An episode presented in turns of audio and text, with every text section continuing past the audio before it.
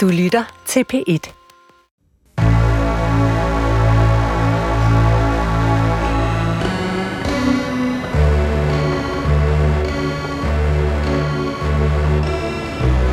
Du har ringet til Hemmeligheder på P1. Tak for din hemmelighed. Vi lover at passe godt på den.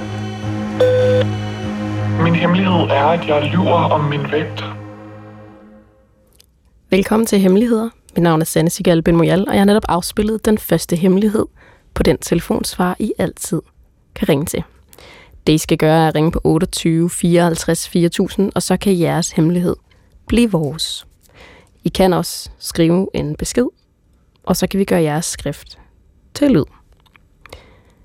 Jeg endte en hemmelighed i sidste uge, lige da hemmeligheden blev allermest spændende. Og ja, det gjorde da også ondt på mig. Men etik er etik, og jeg vil altid vurdere, om hemmeligheder i det her program er etisk forsvarlige og have med.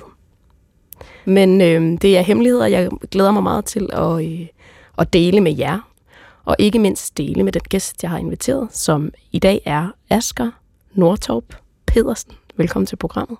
Tak skal du have, Sanne. Også kendt som Gullimund, for mm. du er jo sanger, sangskriver og bandleder. Og måske kender folk dig faktisk kun som Gullimund. Det kan sagtens være. Jeg forestiller mig, at når man skriver sange, som du gør, at øh, mange af de hemmeligheder, man har gået rundt med, måske er akkumuleret over et helt liv, også ligger lidt i sangteksterne. Altså, jeg gør mig meget umage, når jeg skriver med mine sange, med at skrive dem på en måde, der både ligesom er sådan medrivende og autentisk, men egentlig er jeg også faktisk meget påpasselig med, hvad det er for nogle detaljer, jeg deler. Fordi jeg synes ikke, det nødvendigvis er mit eget privatliv, der er det interessante ved det. Det er bare vigtigt, at det er en, en god historie. Men jeg må så også erkende, at den proces, det er at skrive tekst og musik, også øh, i et eller andet omfang er en, en ukontrolleret proces.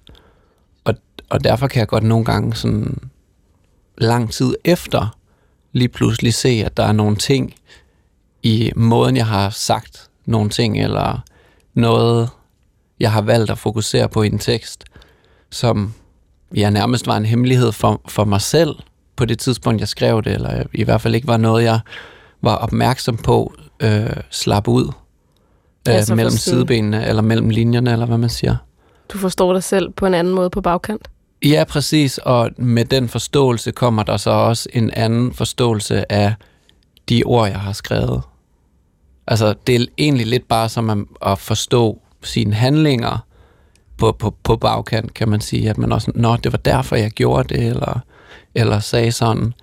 Og det kan da godt være sådan en lille smule sådan nøjeren, fordi, øh, fordi jeg jo samtidig så gør mig umage med at, at værne om, hvad det er, jeg deler, men at der så alligevel altid slipper noget ud, øh, fordi, ja, fordi processen med at skrive også er, er ukontrollerbar. Og så sidder jeg jo og tænker sådan, hvordan er det så egentlig at trykke publicere på nogle sange, som du har skrevet i en eller anden proces, du har været i og har tænkt over, og så deler du dem med, med hele Danmark, Mm. øh, måske med hele verden. Og så vil der faktisk være nogle ting, du måske faktisk ikke helt har opdaget, øh, var sådan, eller du ser dem anderledes et halvt år efter. Altså det er da ekstremt sårbart. Jamen, det er det, men samtidig så vil jeg så også sige, at øh, der er også en... Øh, jeg finder en ro i at vide, at alle de sange, jeg skriver, altid kun er øjebliksbilleder, og det er altid kun et udtryk for sådan en følelsesmæssig tilstand. Man oplever ofte verden gennem sine følelser, synes jeg, og derfor kan, kan ens opfattelse af, hvor, af virkeligheden varierer efter, om du bare har nået at få frokost. Og derfor øh, synes jeg, det, det vigtigste er egentlig bare, hvordan jeg er til i verden i nu og her. Det, der er vigtigt i sangene, er bare, at de fungerer som sange. Og så det, der definerer mig, er, er, er sådan en lille, et, et, et lille vindue, der flytter sig igennem øh, tiden. Hvis du forstår, hvad jeg mener. Jeg forstår, hvad du mener. Fedt. Så håber jeg også, at dem, der lytter, forstår, hvad jeg mener. Bare for en god ordens skyld, hvad er dit forhold så til hemmeligheder? Jeg har tidligere været rigtig dårlig til at holde på hemmeligheder, fordi at jeg egentlig er meget sådan både nysgerrig og også glad for at øh, dele gossip. Og jeg har også tidligere været meget sådan skødesløs med mine egne hemmeligheder, kan man sige. Jo ældre jeg bliver, jo mere respekt får jeg for naboen eller tvillingesøsteren til hemmeligheden, som er fortrolighed, som jeg sætter meget højt og passer meget på.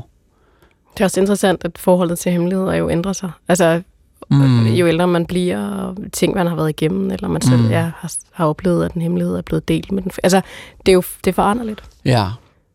Det er et godt udgangspunkt Mm. øh, for lige at tage programmet så den rigtige første hemmelighed. Min hemmelighed er, at jeg drikker mig lidt fuld, inden jeg skal flyve, og jeg flyver ret ofte. Jeg er helt vildt bange for at flyve, så jeg er nødt til at have en lille skid på for at gøre det. Jeg siger det ikke til nogen, fordi jeg oftest rejser selv, men en del af hemmeligheden er også, at jeg godt kan lide den person, jeg bliver oppe i luften, sådan lidt fuld, sjov og kærlig. Kan meget bedre lide den person, jeg er der, end den jeg i virkeligheden er.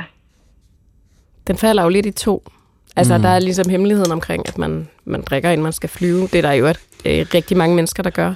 Ja. Hvis man lige kigger rundt i sådan et fly, når man lige har bordet, så er der rigtig mange udtryk øh, på rigtig mange ansigter, og, øh, og mange af dem er jo angst. Altså, der, det Ja. flyskræk er virkelig... Øh, at det, er, det er reelt, ikke? Og jeg tror, it takes one to know one. Ja, altså, jeg ja. har selv...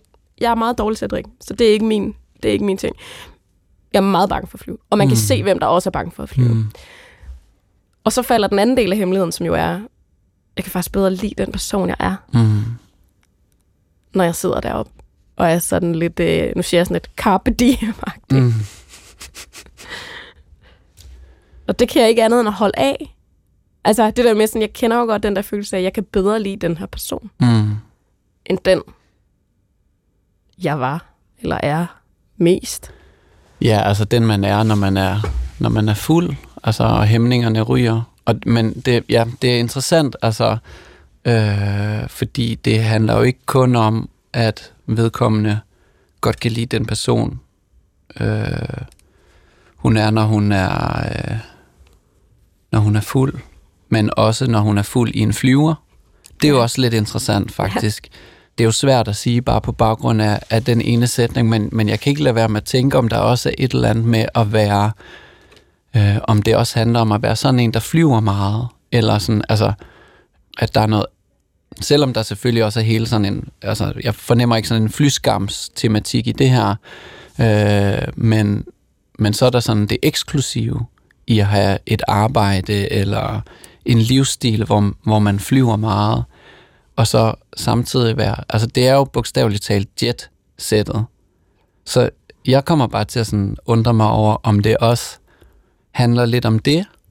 Du Altså- hele livsstilen. Ja, ja, altså fordi, fordi det er interessant, at vedkommende fremhæver, at det er, når hun er fuld i en, i en flyvemaskine op i luften, øh, og ikke bare, når hun er fuld i det hele taget. Men det Ja, der med at være alene afsted, og lige have fået enten en fadøl, eller en sådan vin i et plastik, en plastikglas, eller Den hvad er det nu er. med, med hanken. Ja, ja, præcis. Ja.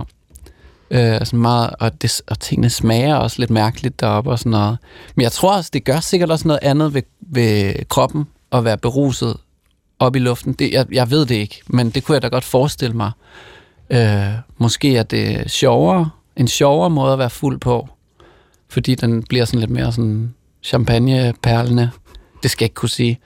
Men, men kender øh, du ikke den der følelse af øhm, at kunne, altså kunne se sig selv udefra? Eller sådan, jeg er Jo. en anden nu. Åh, jo. Jeg kan faktisk måske meget godt lide at lege med det. Altså, jeg havde en, øh, en oplevelse nu, altså, jeg ved jo ikke, om det er det der med at være sådan lidt jetset, men der var en dag, hvor jeg skulle spille en, øh, en koncert til, op på Louisiana til en litteraturfestival, de holdt sidste sommer, og hvor Europcar, som jeg skulle hente en sådan lejet bil hos, havde lavet en eller anden svipser, øh, så vi kunne ikke få den bil, vi havde bestilt, og så fik jeg bare sådan en kæmpe Audi øh, e-tron, altså elbil, helt spritny, øh, og jeg havde sådan noget forholdsvis lyst sommerligt koncerttøj på, og så kørte jeg rundt i den der elbil op for at spille op på Louisiana. Og der var et eller andet ved sådan den der dag, hvor jeg bare sådan, altså, led mig ind i sådan en eller anden, altså jeg følte mig lidt som om jeg var sådan global popstjerne, øh, som ligesom kom med sin private jet, eller et eller andet i den stil der. Fordi det var så altså off-character på en eller anden måde. Ja, altså jeg ved ikke, om det, altså, om det var off-character, men bare, øh, det var i hvert fald bare sådan, det var sådan let at give sig hen til. Ja. Øhm, Det er også det, følelsen af nogle gange sådan, gud, jeg kunne også have levet sådan et her liv. mm, Altså i en, i en anden øh, dimension, eller et andet univers, eller med nogle andre øh, stjerne, sol, måne i ascendanten, så kunne mm. jeg have levet det her liv. mm, Og jeg, altså, nu er det jo så også fra et, et flyskrækt menneske måske til et andet, der mm. har ringet ind. Jeg får det jo fuld carpe diem op i den der flyver. okay. Altså fuld carpe diem, ja. fordi jeg er ikke i kontrol. Øh, det er jo altid øh, meget specielt ikke at være. Mm. Det føles jo, det er jeg jo egentlig i øvrigt heller ikke, det er jo det er jeg jo egentlig aldrig, men det føles virkelig øh, sat Man på styrer spidsen. der. selv øh, cyklen, kan man sige. Man prøver i hvert fald, Ja. ikke? Og deroppe, der er det sådan en... Øh, jamen, det er sådan en... Øh, altså, jeg lever vildt... Jeg trækker vejret, som om det var mit, det var mit sidste vejr. Ja. Så jeg kan godt følge den der øh, følelse af lidt sådan at... Lige Men det må lidt så også, hvis man, hvis man er så, altså hvis man oprigtigt er bange, og man så, øh, det adrela, adrenalinsus, der må være ved det, og så topper det op med at være, nu ved jeg ikke, om vedkommende er sådan super beruset, eller om det er bare sådan en lille Tipsy, smule. ja. ja, det tror jeg, det lyder det lidt som. Altså, så må det også skabe en eller anden form for eufori. Og det lyder da også som en lidt uholdbar øh, cocktail, bogstaveligt talt. øhm, øh, ja, Det er i hvert fald parallel. En lille, altså, det er en lille parallel verden. ja. Det er meget interessant. Vi skal have en hemmelighed mere, og så har vi faktisk... Altså, jeg spiller lige hemmeligheden, og så har vi lytteren øh, med på Okay. en telefon. Hej. Øh, min hemmelighed er, at øh, selvom jeg har set den samme fyr i over et år nu, så downloader jeg stadig Tinder i ny og næ, øh, men med et andet navn og med sorte billeder. Øh, jeg kan ikke rigtig handle på noget derinde, så jeg gør det udelukkende for at følge med i, hvad der er af muligheder derude, og for at sikre mig, at jeg ikke går glip af noget. Velkommen til programmet. Tak. Jeg siger bare lige, så man ikke kunne høre det, så det med, at du har datet den samme fyr i, i et års tid nu, og hemmeligheden er ligesom det der med, at du går stadigvæk lige ind lige og tjekker kataloget, eller hvad kan man sige, markedet øh, derinde. Kan du prøve ligesom at beskrive, hvad det er sådan en... Du siger selv i hemmeligheden, at der er noget, der du er bange for at gå glip af. Kan du prøve at beskrive, hvad det er, du, du er bange for at gå glip af? Ja, altså, og jeg har tænkt meget over det, siden jeg har, jeg har sendt det ind. Men det er, jeg har lidt fundet ud af, at det er lidt i, i perioder, jeg, jeg gør det. Altså, særligt ja, når jeg er en lille smule usikker på ham, jeg ses med. Så kan jeg godt finde på at gå ind og lige tjekke og se, hvad der er. Og så er det nærmest hver gang, jeg ligesom bliver bekræftet i, at, at det skal jeg ikke. Og at der ikke er noget, jeg egentlig synes er spændende. Og så giver det mig en eller anden ro efterfølgende, og jeg føler mig lidt mere for, forbundet med ham, jeg ses med, fordi jeg føler mig mere sikker i min beslutning. Det giver mening.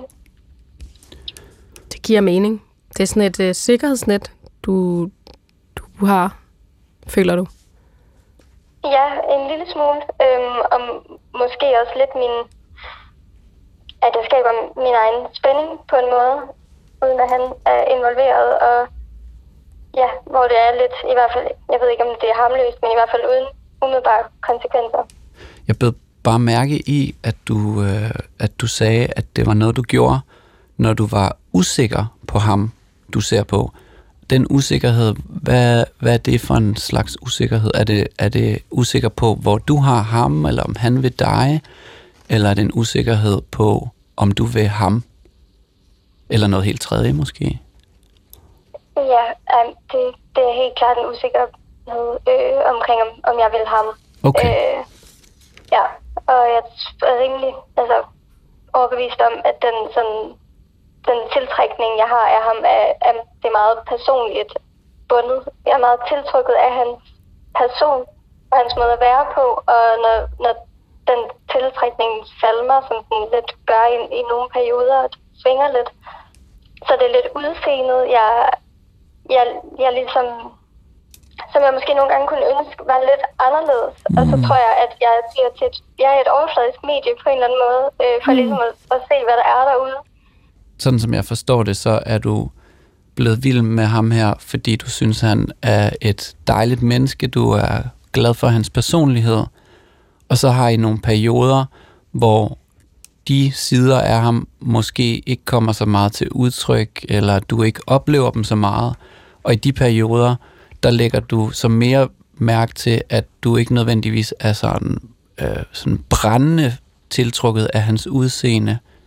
Og når du så har det sådan, så tyr du til at, at uh, troll igennem uh, Tinder for at se, hvad der ellers er derude af, af, af, af flotte mennesker. Er det rigtigt forstået? Ja, netop. Helt sikkert. Wow. Du lyder som et reflekteret menneske. Altså, er det også det der med, at det er lidt svært at indrømme, at, at der er et eller andet udseende, der sådan er lidt en tårn i øjet en gang imellem? Altså, at det, det kan man heller ikke rigtig sige, eller hvad? Det er måske lidt, fordi jeg har svært ved at indrømme, at, at det fylder ret meget. Ja. Ved han det? Altså, har I talt om det, eller har du talt med nogle andre om det? Altså det med, Men det med det fysiske Ja, aspekt, ja. En, altså en lille smule, øh, nok mere i starten, da vi startede med at se, men så er følelserne blevet stærkere, og så er det ligesom kommet i baggrunden. Så det er lidt noget, jeg har for mig selv en gang imellem, når det rammer. Er det en hemmelighed, du kan dele med nogen i din, din vennegruppe, eller?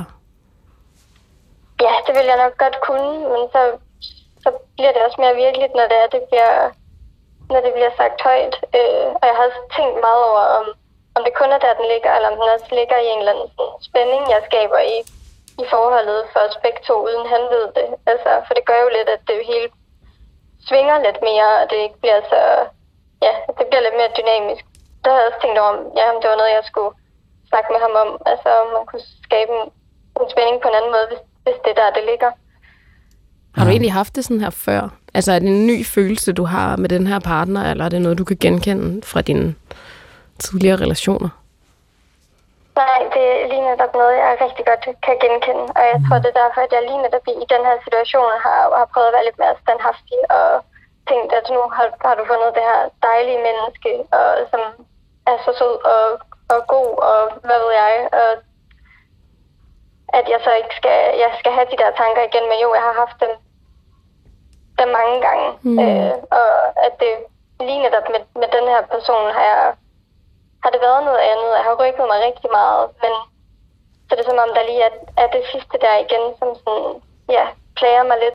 Hvordan har du det, efter du har altså, haft de der perioder, hvor du så er på Tinder og, og ligesom altså stopper igen? Jeg hører det som om, at det er noget, der sker i nogle små perioder, så går du af det igen.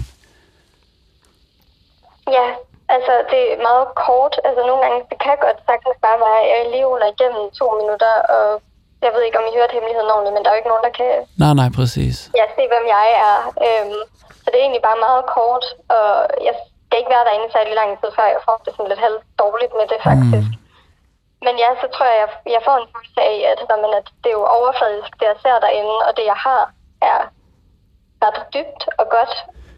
Altså, jeg har øh, er for nylig blevet præsenteret for sådan en, en måde at forstå ens egen sådan både seksualitet og, og måder at indgå i forhold på, som at, at, at man faktisk godt kan, kan opdele den rigtig meget i, hvad man både øh, fantaserer om, og hvad man udlever, og hvad man synes er dejligt at have i sine forhold, og hvad der kun er ens sådan, seksuelle ageren og så videre.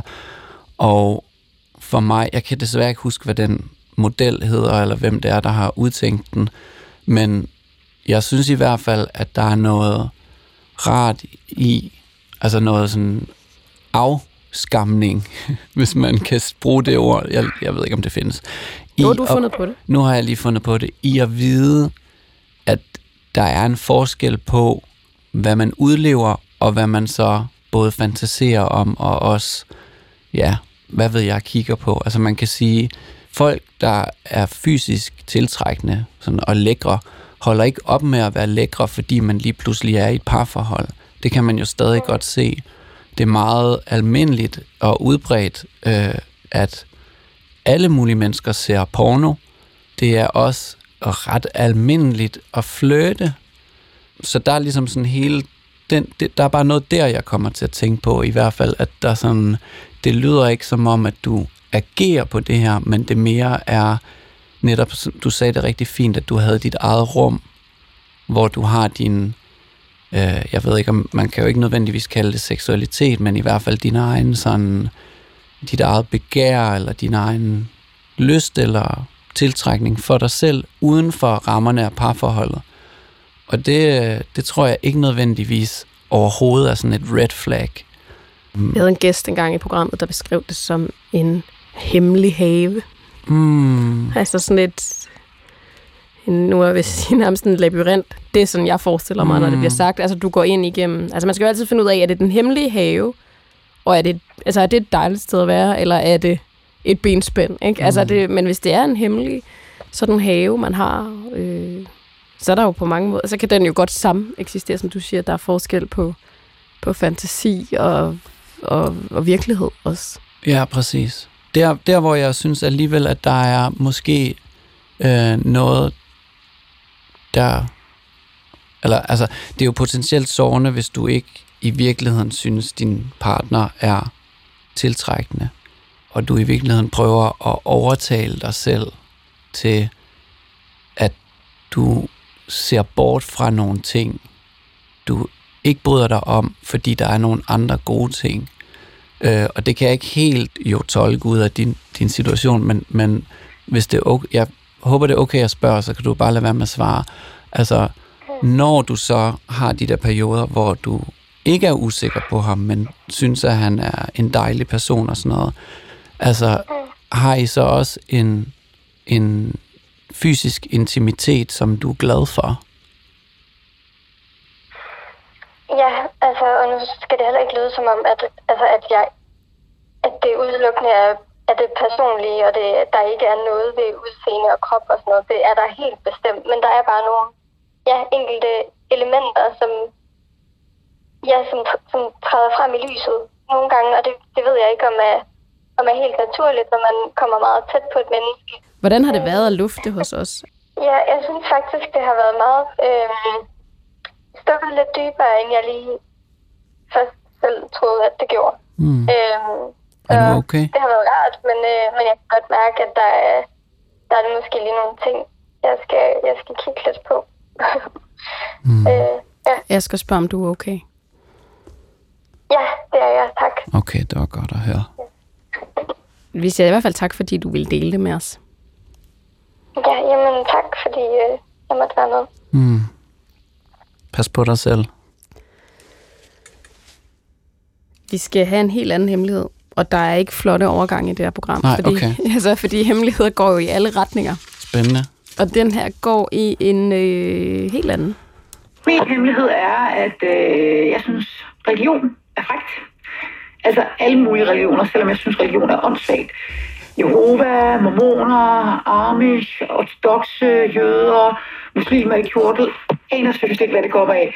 Jeg kommer selv fra en dansk middelklassefam på Sydsjælland og har aldrig kendt nogen, der var religiøse, og jeg er bare så draget af det. Vil seriøst gifte mig ind i noget amish, hvis jeg kunne. Altså, det er Wow. jeg er bare totalt tænder på religion. Ja. Ja. Altså, eller sådan er draget af det. Ja, altså- Fascinationen. Men jeg hørte, altså det er jo sådan en... Altså det er jo sådan en seksuel tiltrækning ja. af, af folk, der er meget, pra- praktiserer en meget ortodox udgave af deres religion, ikke? Altså med, hvad det fører med af, af unikke klædedragter. Ja, altså, vi er Ja, ikke ude i og- nogen, der bare bliver konfirmeret, og så går Nej, nej, til, præcis. til, til gudstjeneste juleaften. Mm. Altså, vi er ude i dem, som vidderligt, hvor, du- hvor du kan, altså, du Det- kan mærke det på dem, du kan måske sådan da se det på dem. Altså, kjortel bliver der nævnt, Yes, ortodoxe jøder, præcis, er en meget, det er jo præcis. en, en helt uniform, hvad jeg Ja. vil sige, ikke? Mm. Altså, der ligger virkelig noget, altså, der ligger et godt arbejde for Freud, føler jeg. ligesom at finde ud af, hvad der får... Altså, og, det, og det synes jeg også, og derfor må vi jo godt... Altså, det er jo Ja, også en person her, der selv ved, det her, det, det er også lidt sjovt. Ja, altså, ja, det, det er og- en hemmelighed, der ikke gør også- noget ondt. Og eller- ikke ved øh, helt, hvor det kommer fra, ikke? Jo. Eller sådan... Nu siger jeg faktisk, jeg aner ikke, Nej. hvor det, hvad det kommer af. Ja. Altså, jeg aner simpelthen ikke, hvad det kommer af. Mm. Og så synes jeg, der er noget enormt... Altså, det er jo tit sådan noget djævlen i detaljenagtigt, mm. men der bliver sagt, at jeg kommer selv fra en nu så jeg selv, hvid middelklasse øh, familie øh, på Sydsjælland. Mm. Altså, det er jo øh, nærmest 90 procent af den danske befolkning, ikke? Er en, er en hvid middelklasse familie fra mm. whatever, ikke? Altså fra Mm. provinsen et eller andet Mm. sted måske. Og der må man jo også sige, at hvis man er fra en dansk middelklasse familie øh, fra provinsen, så er altså modpolen jo netop også Mm. noget, altså, Ja, ja. Altså det er jo sådan på det jævne, på det jævne, det tjener dig bedst agtigt, Mm. ikke? Og der kan man jo sige, at det andet er alt andet, ikke? Ja. Ja, ja, men altså, der er noget... Øh, altså, der er der noget, noget spændende ved det, ved det, man ikke kender til. Eller det, der er anderledes. Og øh, for nogen bliver den spænding til en frygt. Det gør det jo også for rigtig, rigtig mange mennesker. Øh, og i det her tilfælde bliver det lidt til det, til det modsatte. Jeg sidder nærmest og, og sådan har sådan en fornemmelse af, at, at, man, at man godt kunne blive lidt spist af hende her, hvis man kom gående i, i en Kjortel. lang kjortel. Ja, lige præcis. Men også fordi, og det synes jeg jo er ret fint ved de der hemmeligheder, man godt selv ved er sådan lidt sjove, eller... Øh, øh, det er jo også en fetish på en eller anden måde, ikke? Mm. Altså, det er jo fetischeret, altså... Øh, Fuldstændig. Fordi det er jo ikke bare én religion, det vil så også være en fetish, men det er, sådan, det er alle religioner. Ja. Altså, det er bare sådan, det er bare det der med, at nogen, tror jeg også, er så øh, dedikeret. Mm. Og jeg vil sige, det er der, hvor jeg godt kan gå ind og begynde at genkende noget af det. Det er mm. den der med, sådan, det er jo virkelig fascinerende at møde mennesker, der dedikerer sig til noget meget øh, øh, specifikt. Altså det kunne også være, øh, hvis du møder en eller anden, nu siger jeg bare sanger, sangskriver og bandleder, der går enormt meget op i musik. Nå, men altså den der følelse af sådan, det er, det, det er hele dit liv. Altså sådan, Mm. og her sidder jeg, og jeg du ved, er måske halvdårlig til at spille tennis, og lidt halvgod til at spille... Altså, mm. jeg kan ikke rigtig noget mm. sådan godt, eller jeg er ikke rigtig passioneret omkring noget. Ja, passion er et godt... Øh... Forstår du, hvad jeg mener? Ja, ja, altså det der med, når man møder nogen, der virkelig går op i noget, eller Ja. virkelig har dedikeret sig selv mm. til noget, så kommer det til, på en eller anden måde kommer det til underligt nok til at, at påpege noget, der mangler i dig selv. Jeg tror også, der er det der med at være, det er jo så hendes egne ord, den der hvid middelklasse, altså det er bare sådan, du kan blive alting, men du, du skal heller ikke nødvendigvis, øh, altså du, skal heller ikke for meget, eller sådan, øh, hvor, hvor det vi har at gøre med her, det er, det er nogen, der er meget øh, klar på, hvad de vil, eller i hvert fald, det, det kan være fordomme om, om den her type øh, mennesker, og det øh, kan man jo godt, hvis man selv er måske lidt vælsindet eller et eller andet, blive meget draget af nogen, der er meget stærke i troen. Øhm, jeg synes, øh, der er en interessant detalje også, som er, at det er ikke bare en tiltrækning af øh, en eller anden subkultur med klare sådan, øh, identitetsmarkører i form af tøj. Altså, der er et, øh, et element af en tro på en Gud i det også. Øh, og jeg, altså, jeg ved ikke, hvad jeg skal tolke ud af det. Jeg synes bare, at det er interessant, at det, at det også er med. Altså, man har både sådan den der... Altså, det er sådan et, man kan købe klæde udtøjssættet, og så ved man, hvad det er, ikke? Så klart øh, er det øh, øh, på, på overfladen, men så er der også det der med, at, at det handler om nogen, der tror og har det der forhold til deres tro og til deres Gud, øh, som, ja, som den her tiltrækning også et eller andet sted handler om. Jeg tror, Øh, jeg kommer til at skrive Jeg kan, godt, jeg kan en... godt leve mig ind i det på en Ja. eller anden måde, når jeg, jo mere vi taler om det. Altså, ikke at det er noget, jeg har i mit eget liv, men, men sådan, fordi det er så underligt specifikt, så er det meget nemt at sådan leve sig, leve sig ind i. Og så også fordi de jo har oftest altså i religiøse øh, fællesskab, altså fællesskaber, netop fællesskabet. Mm. Altså det er jo, øhm, når man står uden, udefra og kigger ind, øhm, det er altså, hvis man ser hele, forestiller jeg mig, armiskulturen, eller du tager øh, øh, hen i et ortodox jødisk øh, øh, community, altså det summer jo. Altså, mm. det er jo sådan, det er jo vidderligt, altså alle går ens klædt, Øh, de har den her... Øh, de har jo troen til fælles. Altså, de er jo, de er jo en, en, en udvidet familie. Mm. Altså, så hele den der følelse af, at man, at man er noget, altså der er det jo igen til det, som du synes, du sagde meget smukt, den der danske middelklassefamilie, hvor du kan alt, du behøver bare ikke lige lægge øh, arbejdet i det. Forstår du, hvad jeg mener? Du mm. kan alt, du kan alt. Det skal ikke koste for meget, vel? Mm. Og her der er det jo det der med, altså det der, det er jo hele dit liv, du dedikerer. Altså det koster mm. noget. Det gør det jo. Altså, det Ja, koster ja. jo noget at være dedikeret menneske. Det koster noget at være ekstremt troende. Ja. Alle de her ting, som... Og det er, enormt, det er enormt, også enormt givende, altså, og det jo, behøver ikke engang at være en tro, men sådan det der med, hvis man engagerer sig i øh, sådan foreningsarbejde, eller øh, tager til reptilmesse i Rødovre øh, Også dedikeret. eller sådan, altså, hvor der sådan lige pludselig så, øh, så får man også enormt meget mening for æret. Så der er jo ligesom også, det, altså, og det, øh, det er jo, altså, det er jo helt, en helt almindelig menneskelig øh, måde at socialisere på. Man søger ind i nogle, nogle fællesskaber og, og er draget af et sted, hvor der er sådan her, wow, vi er bare, kom du bare, du, der er altid plads til en mere her. Men det, jeg synes bare, det er interessant, at det så specifikt er de religiøse ja. der med guden, og at den så også helt klart har den der øh, meget altså, seksuelle overtone. Det, øh, Jeg Ja. elskede, at det ikke var undertone, mm, men den overtone, Ja, det er ja, altså en absolut. musiker, vi har i studiet. jeg synes, vi skal tage en hemmelighed mere, hvor vi så øh, har øh, lytteren med på telefon. Hej, jeg har en hemmelighed, som I sikkert ofte hører. Min hemmelighed er, at jeg tror, at jeg er forelsket i min ven gennem 10 år. Og det komplicerede det er faktisk ikke engang vores venskab. Det komplicerede er, at vi har en relation til hinandens ekskærester. Altså, jeg er venner med hans ekskæreste, og hans familie er gode venner med min ekskærestes familie. Og øhm, min ekskæreste og jeg var i et forhold med vold, og det ved min ven ikke noget om. Og jeg føler ikke, at jeg kan sige noget til ham, hverken om mit forhold til min ekskæreste, eller at jeg går og tænker på ham. Så jeg ved ikke, hvad jeg skal gøre. Det var bare det. Hej.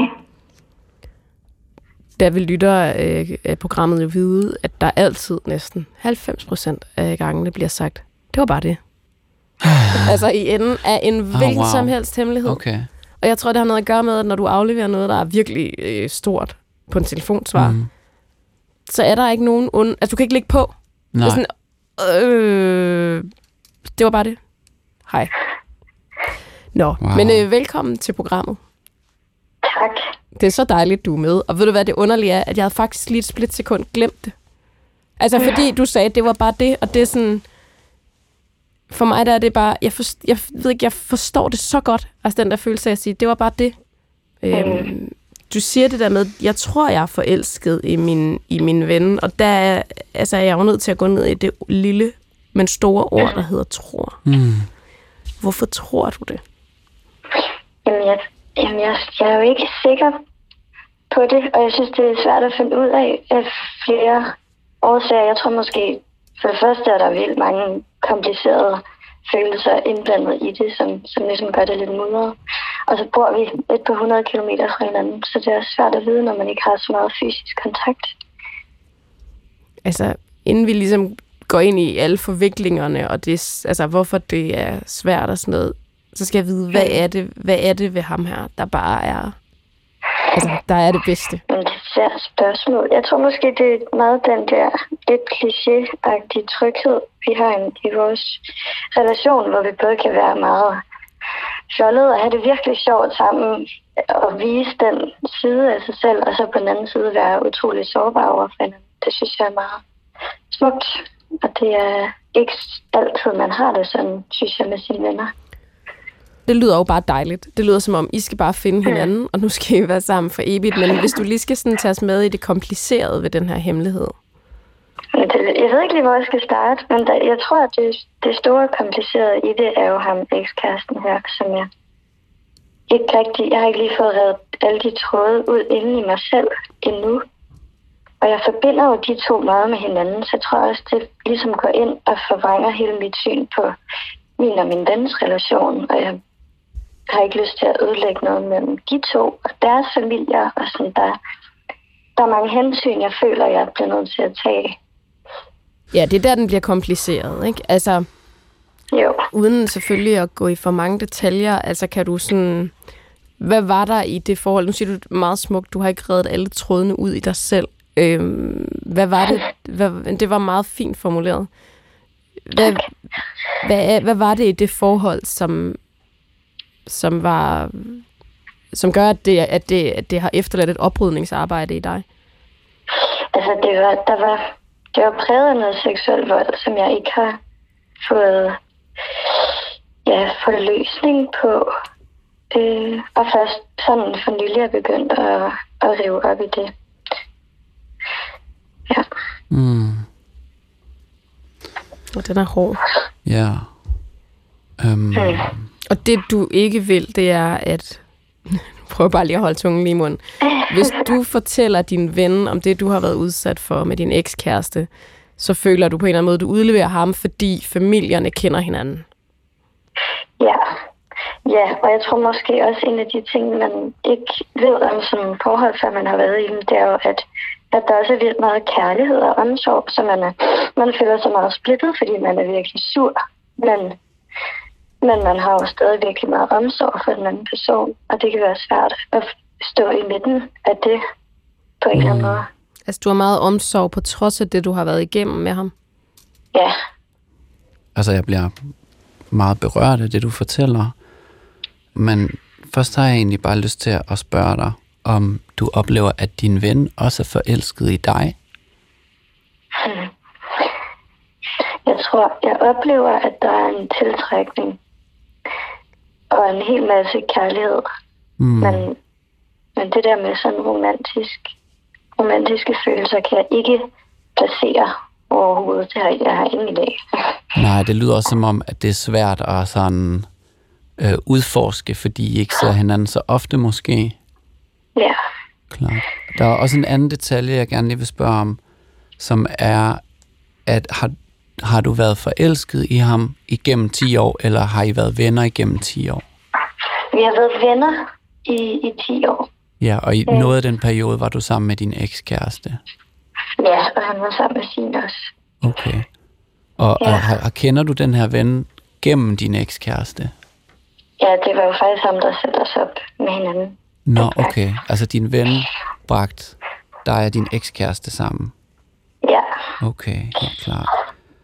Jeg hæfter mig ved, at du sådan udtrykker sådan en stor øh, loyalitet og omsorg over for din eks, selvom han har været øh, udsat dig for seksuel vold. Og det vil jeg bare sige, at det er en meget, meget almindelig reaktion. Det er jo også, hvad kan man sige, det kan også være noget af det, der er med til at øh, fastholde en i et, et voldeligt forhold, uanset hvilken øh, karakter volden har. Øh, at der er den der konstante vekselvirkning mellem, øh, hvad hedder det, stor kærlighed og vold. Øh, og derfor øh, kan billedet godt blive enormt mudret, men det hele er enormt, øh, altså er et udtryk for øh, et misbrug. Øh, også øh, den måde kærlighed, altså også det udtryk kærligheden har. Desværre, også selvom det måske kommer øh, fra et, et, et, et såret sted, eller hvad kan man sige, altså at det ikke er, ikke er, at man ikke har med en psykopat at gøre. Hvad tænker du, når Ja. Asger siger det? jeg bliver, jeg bliver lidt ked af det. Mm. Det kan jeg Men jeg også tror også, det, jeg, jeg har ikke rigtig selv fået, mm, fået løsning på det endnu. Så det er øhm, stadig ret sårbart. Mm. Jeg tænker også, at vi er tilbage til det sted, hvor du så smukt formulerede, at du er i gang med at redde trådene ud øh, i dig selv. Mm. Og øh, der er helt klart noget i det der med, at, at du jo du stadigvæk har en kæmpe omsorg for, for, for, for det menneske, der har gjort dig ondt, og det er øh, meget, meget naturligt, det er der slet ikke noget underligt i. Øh, og jeg håber også, at du får en eller anden form for, for hjælp til at, at redde trådene ud. Altså, jeg tror, man kan redde så meget ud selv, men, men øh, der skal nok også nogen, øh, der ikke er os til at hjælpe dig med at redde dem ud. Hvad tænker Ja. du om det? Jamen, det har jeg lidt været i gang med at få sat i gang. Men det er en større proces. Det er en større Ja. proces. Og jeg, Det- altså, Ja. kræver også et stort mod at tage hul på. mm, Så det kan, også- det kan jeg godt forstå, øh, hvis det ikke er noget, du bare sådan lige er, er drønet ud og har gjort øh, den dag, I gik fra hinanden. Men jeg, jeg har lyst til at sige noget mere sådan om i forhold til, altså fordi det er jo reelt set i virkeligheden to hemmeligheder, du har, mm. hvor den ene handler om, at du har været i et, i et voldeligt forhold, og jeg ved ikke, er det noget, er der nogen, der ved det, eller er det bare den her, øh, er det kun den her ven og hans familie, der ikke ved det, eller er der slet ikke nogen, der ved det? Altså, der er nogle få, der ved, jeg tror, jeg har snakket med, med en håndfuld veninder om det, okay. som godt ved det. Men som Ja. ikke har noget med den her anden relation og vennegruppe at gøre, som de andre, øh, din eks og ven er med i, eller hvordan? Altså, jeg har fortalt det til en veninde, som kender alle, Okay. der er indblandet i det her, som heller ikke lige kan råd, rådgive, fordi det er lidt svært. Okay, hun føler sig også impliceret på en måde, eller hvad? Ja, jeg tror ikke, hun lige, lige ved, hvordan man skal rådgive i det, Nej. fordi der er, ja, Det er også super kompliceret, og det er også derfor, at det er virkelig, øh, altså vil jeg anbefale at, at, altså, at opsøge professionel hjælp. ja, Øh, og så vil jeg så sige, i forhold til den der kærlighedsrelation, som den anden del af din mm. hemmelighed øh, handler om, altså, øh, så, altså det, det er vildt svært at sige noget om, om kærlighed, men det lyder som om, altså, at du er tryg i den her persons selskab, og du slapper enormt meget af sammen med den her person. Øh, og det synes jeg lyder virkelig, virkelig dejligt, og noget, som jeg under dig. Øh, Og øhm, jeg tror også, øhm, altså, ja, jeg tror egentlig ikke, jeg vil sådan sige, at du skal fortælle ham om det, eller ikke fortælle ham om det, eller sige, at du skal dyrke øh, eller udforske, om det kunne være noget, eller ikke udforske, om det kunne være noget.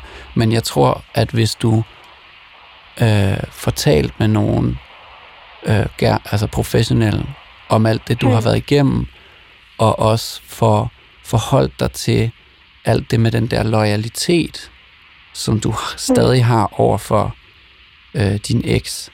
Hvis du kan få bearbejdet den og placeret den, så tror jeg, du kommer til at stå i en position, hvor du føler dig mere fri til at kunne se, hvad den anden relation er, uanset om den skal være eller ej, at den så ikke, at den så i hvert fald ikke skal være hæmmet af, at du øh, føler, at du skal øh, beskytte din overgrebsmand. det giver vildt god mening, når du siger det sådan. Mm, det er jeg glad for. Er, det, er du okay? Ja, ja, Jeg synes Ja. virkelig, det er modigt, øh, at du øh, tør fortælle om sådan noget her øh, i den her kontekst. Det er dejligt at høre jeres tanker om det. Mm. Mm.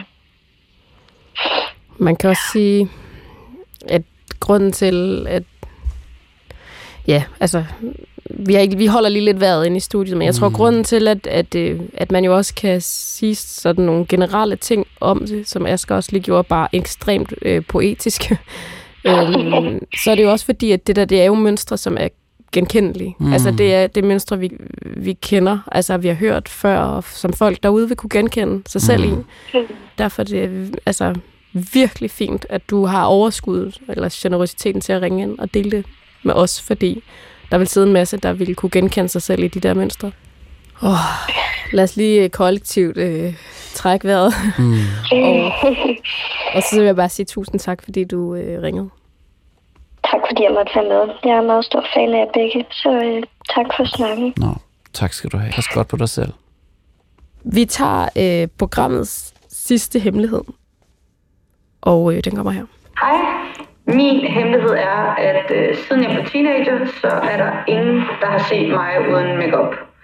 Jeg er 22 år, og da jeg var omkring 12-13 år, så begyndte jeg at udvikle små skønhedspletter i ansigtet, som jeg ret hurtigt lærte at dække med concealer. Og folk, som ser mig, de tror, jeg har naturlig smuk hud og ikke bruger makeup. Jeg, jeg har også ofte boet sammen med folk og sovet sammen med folk, altså på efterskole og højskole og i værnepligt, og også sammen med min kæreste. Og hver eneste morgen er jeg stået op, har dækket mine skønhedspletter og lagt mig i seng igen, så der ikke er nogen, der ser, hvordan min hud i virkeligheden ser ud. Det drejer sig om fire små skønhedspletter omkring min næse, og det er min største frygt, hvis nogen en dag skulle se dem. Og jeg, jeg ved godt, at det er skide og jeg ved ikke, hvad fanden det kommer af. Det lyder virkelig hårdt, tænker jeg. Ja, som noget, som må skabe en masse stress og øh, ubehag i tilværelsen. Og det synes jeg faktisk, det er virkelig rart, at du møder den med, at det, at det må være enormt hårdt, fordi jeg var sådan lidt, jeg var ikke bange for, at du gjorde det, men jeg tror, mange vil sige, lad være, du er meget smukkere uden makeup. Alle de der ting, som jeg tror, at den her hemmelighedslytter jo godt selv ved. Men det, men det er jo ret hårdt. Altså fordi det er jo et værn mod verden, som du skal opretholde hele tiden. Ja, Så det vil være, at når du vågner i en eller anden øh, i, din, i en omgivelse, det kunne være, nu var det værnepligt, der blev, der blev Mm. nævnt, eller en partner, eller så er det første, du skal tænke på, det, det er de fire skønhedspletter, ja. eller den næse, eller de øjenbryn, eller de øjenvipper, eller og det skal være inden alle andre vågner agtig Altså det, ja, jeg har bare virkelig øh, ondt af vedkommende, og det må også være, altså både det rent praktiske i det lyder stressende, men det øh, lyder også hårdt, at der er noget ved ens krop, som man i den grad øh, føler øh, er med til at definere ens værdi som menneske. Øhm, jeg, øh, nu har vi jo ikke lytteren igennem, så vi kan ikke spørge mere ind til det, men jeg får lyst til selv at, at nævne, at jeg har, øh, altså jeg har det, der hedder atopisk eksem, som mange kender som børneeksem, øh, fordi de fleste, der har det, vokser fra det, når de øh, bliver ældre, og så er der nogen her blandt mig, som bliver, altså, bliver ved med at have det, og jeg øh, tager både en, altså, kraftig antihistamin og bruger alle mulige former for cremer. Og jeg har faktisk sådan for ret nylig, altså indtil for ret nylig, når jeg havde min sådan udbrud af eksem, som, kunne, som kan være ret voldsom, altså føler mit, mit værd som menneske på de tidspunkter faldt. Øh, Og så har jeg også haft nogle perioder, hvor jeg sådan nærmest har haft sådan fornægtelse og lavet, som om jeg ikke havde det med den konsekvens, at det nogle gange altså invaliderede mig i en sådan grad, at jeg ikke kunne øh, øh for eksempel optræde eller, eller tage på arbejde eller sådan noget. Øh, men jeg ved ikke, for nylig, og, det, og en stor æren skal tilfalde min kæreste, som har, som har været rigtig god at snakke med om det, er jeg begyndt at prøve at, at forstå det, altså at overbevise mig selv om, at, at, at nogle af de her ting, sådan, det er, at, at det er, det ikke er definerende for, hvem jeg er, men og selvfølgelig, jeg, jeg sidder også og tænker nu, at det er jo en mærkelig sammenligning at lave med, at det her, det er jo så helt klart en sygdom, hvor det her, der har vi at gøre med øh, skønhedspletter, som øh, i det her tilfælde ikke er, er en sygdom, men det er noget ved udseendet, som vedkommende ikke kan lide, og det er også noget, som... som Men eksemen er jo også fysisk. Det er jo et fysisk mærke Præcis, på dig.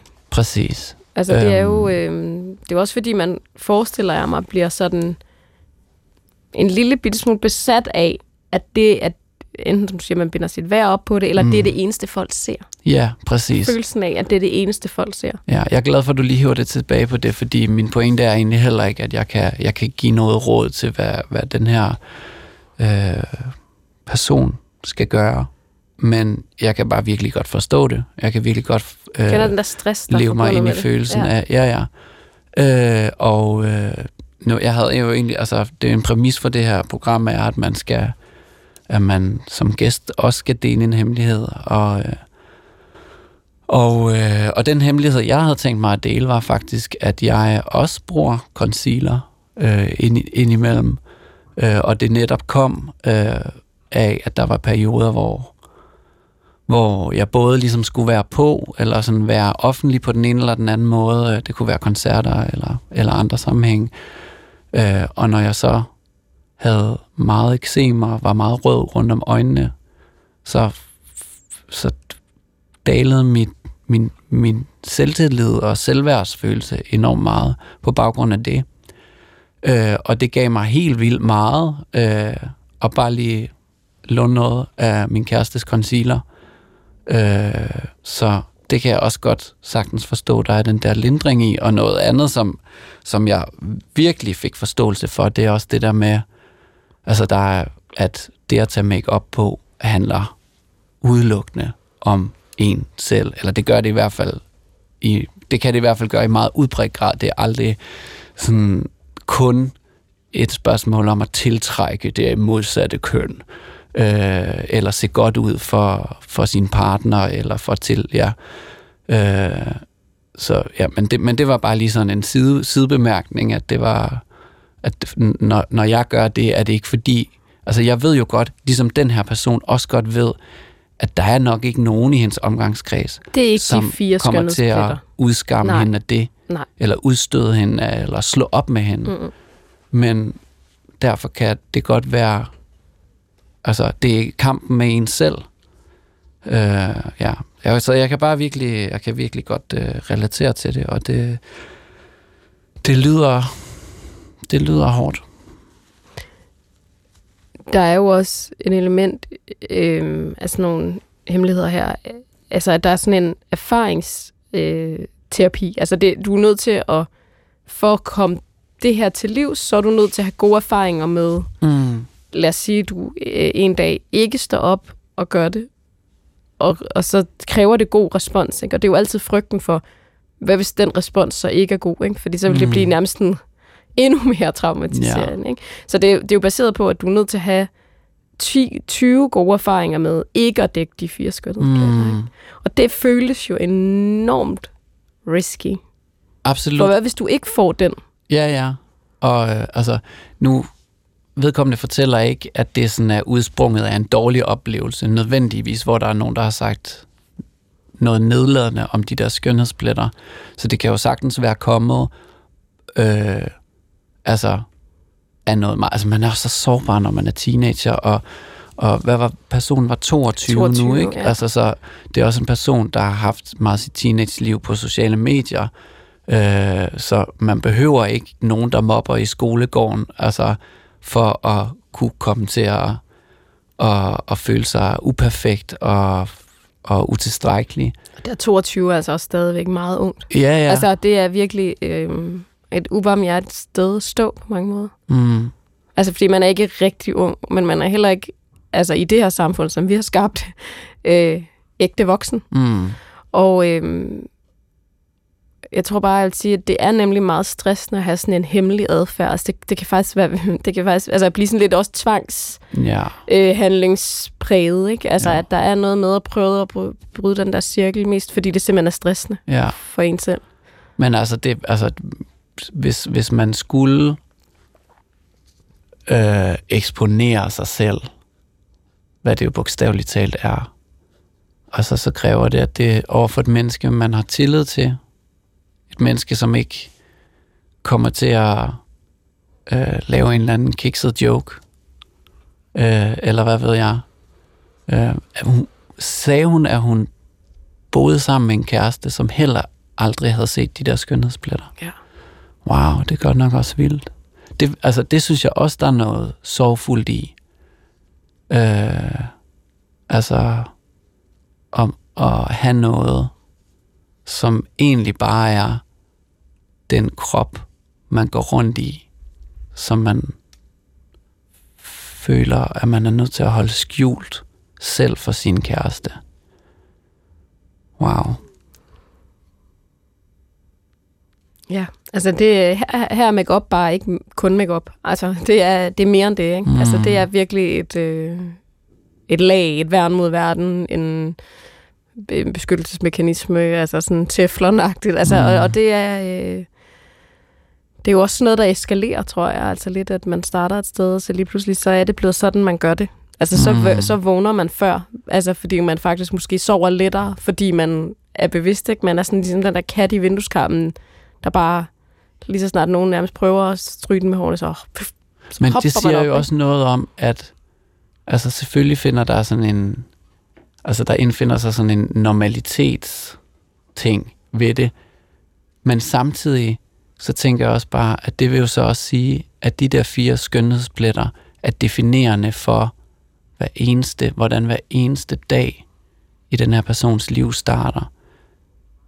Hendes start på hver eneste dag handler om de fire skønhedspletter. Og jeg er overbevist om, at dagen også slutter sådan. Ja. Fordi man ved, hvad man skal næste morgen. Mm. Det lyder meget, meget hårdt. Du har jo faktisk formået at fortælle din hemmelighed i en hemmelighed. Mm. Sådan en lille calzone. Nej, eller det er det jo ikke. Du, øh, det er du den første, der har gjort, men jeg kunne godt lide det, fordi det var jo for at bruge dig selv i hemmeligheden. Mm. Altså simpelthen for. Altså, du spejlede Mm. i hemmeligheden. Så fik vi lige ja, bundet det fint sammen. Ja. Det er virkelig et, et vildt rum at være i. Altså for de her ting at vide af folk. Jeg bliver sådan meget ramt af sådan en meget stor sådan erbødighedsfølelse. Asger. Nordtop. Pedersen. Mm. Også guld i mund. Tak fordi øh, du er med, og øh, tak fordi I lytter med derude.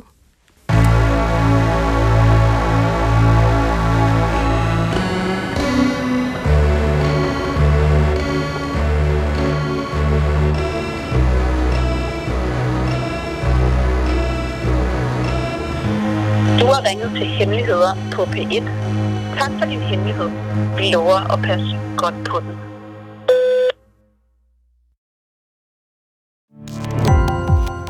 Gå på opdagelse i alle DR's podcast og radioprogrammer. I appen DR Lyd.